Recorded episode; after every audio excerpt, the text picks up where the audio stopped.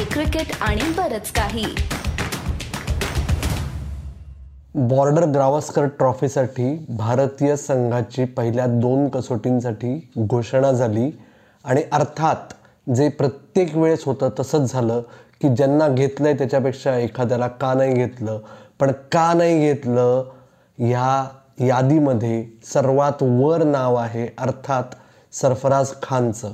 आणि सरफराज खानला मुंबईचा बॅटर ज्याने खोऱ्यांनी धावा केल्या आहेत गेल्या चार वर्षात जाईल तिथे येईल समोर त्या बोलिंग अटॅकच्या वेगवेगळ्या परिस्थितींमध्ये अनुकूल प्रतिकूल सर्व त्याला अखेर का बरं घेत नाही आहेत हे आज सांगायचा प्रयत्न मी अमोल कराडकर करणार आहे सी सी बी के स्पेशलच्या या भागात.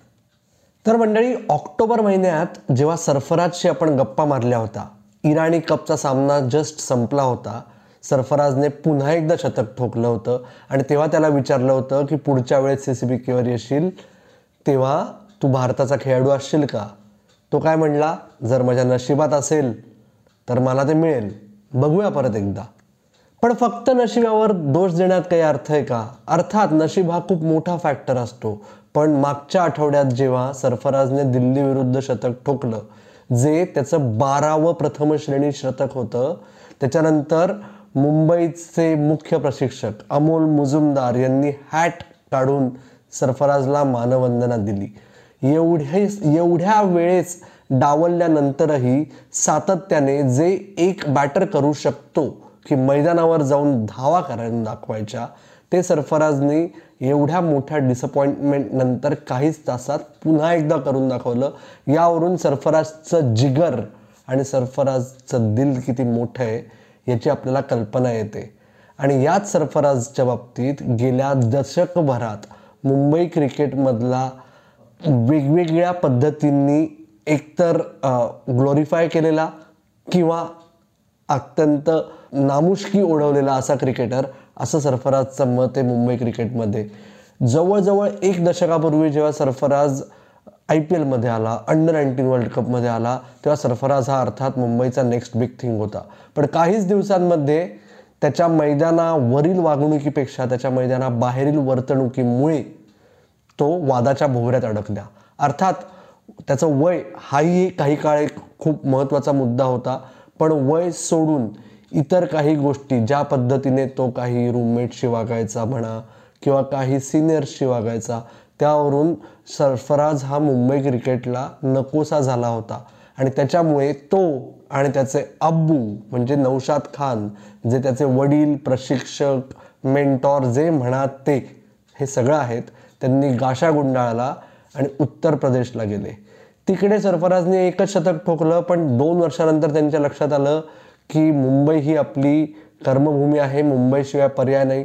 परत आल्यानंतर एक वर्ष त्यांनी लोकल क्रिकेटमध्ये पुन्हा एकदा धावांचा पाऊस पाडला आणि अखेर दोन हजार अठरा एकोणीसला कर्नाटकाविरुद्ध सरफराजची मुंबईच्या संघात पुनावरणी लागली. त्या सामन्यापासून आत्तापर्यंत जसं मी आधी म्हणलं तसं समोर येईल त्या बोलिंग अटॅकला सरफराज तोडतोय. आणि तो प्रत्येक शतकाकणिक प्रत्येक खेळीनंतर नॅशनल सिलेक्टर्सचा दरवाजा ठोठावतोय किंबहुना एक कायम मिलिंद रेगे जे माजी मुंबई कर्णधार आणि माजी मुंबई सिलेक्टर आहेत ते कायम म्हणतात की एका बॅट्समननी दरवाजा ठोठावायचा नसतो तर दरवाजा तोडायचा असतो. नॅशनल सिलेक्टर्सना भाग पाडायचं असतं स्वतःला संघात घेण्यासाठी. आणि ते सरफराजने आता अजून किती दारं तोडायची? म्हणजे आपल्या शिवाजी साठमांसारखं दया दरवाजा तोड दो तर भाई कितने दरवाजे तोडू अब? अशी म्हणायची वेळ सरफराजवर आली आहे गेल्या दोन वर्षांमध्ये पण अजून तरी काही ती संधी त्याच्याकडे येत नाही आहे तुम्ही म्हणाल की सरफराजचं इंडिया एचं रेकॉर्ड तेवढं उल्लेखनीय नाही आहे तर सरफराजचं जर उल्लेखनीय नसेल तर सरफराजनी जेवढ्या धावा इंडिया एसाठी केलेल्या आहेत विविध संघांविरुद्ध साधारण तेवढ्याच धावा ईशान किशन आणि सूर्या यादवने केलेल्या आहेत त्याच सरासरीने थोडंफार. मग सरफराजने अजून काय करायचं? तुम्ही म्हणाल अरे त्याला वाट बघायला पाहिजे. अर्थात एक दशकभरापूर्वी अजिंक्य राहणे चेतेश्वर पुजारा यांनी पाच पाच वर्ष डोमेस्टिक क्रिकेटमध्ये स्वतःचं गाणं खणखणीत वाजवलं आणि त्यांना वाट बघावी लागली होती तेव्हा. तेच झालं हनुमा विहारीच्या बाबतीत दोन ते तीन वर्षांपूर्वी. मग आता सरफराजही त्याच फेजमधून जातोय ना? तर आकडे बघा.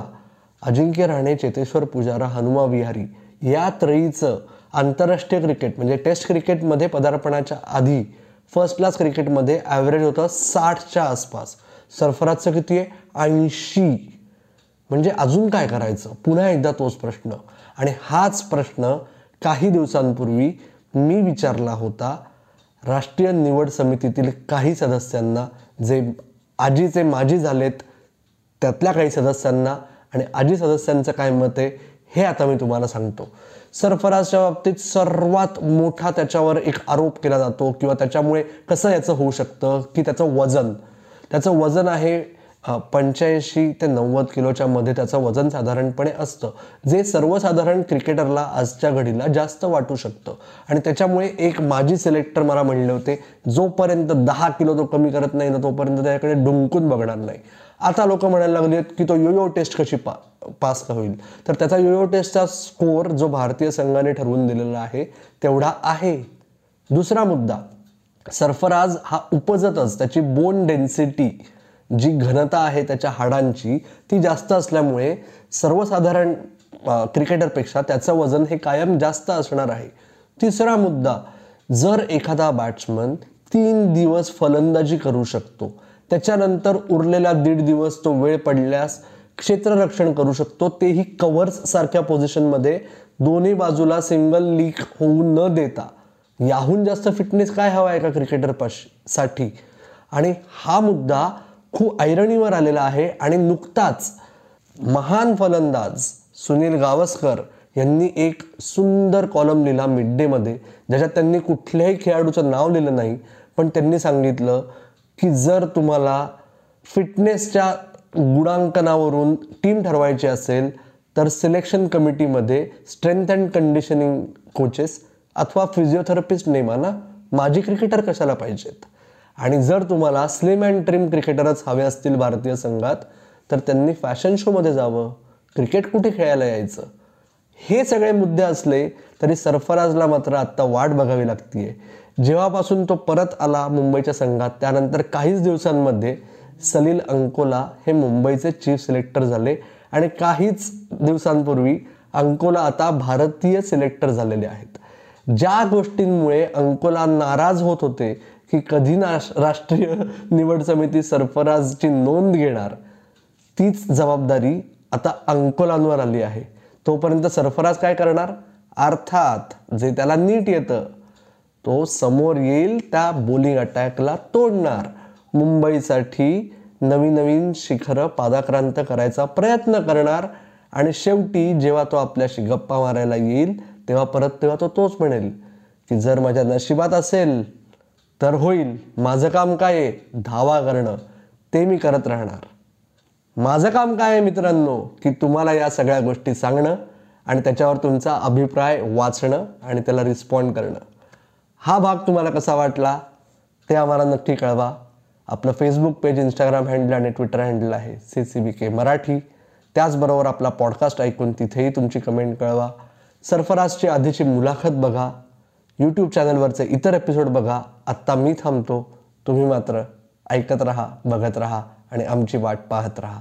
धन्यवाद.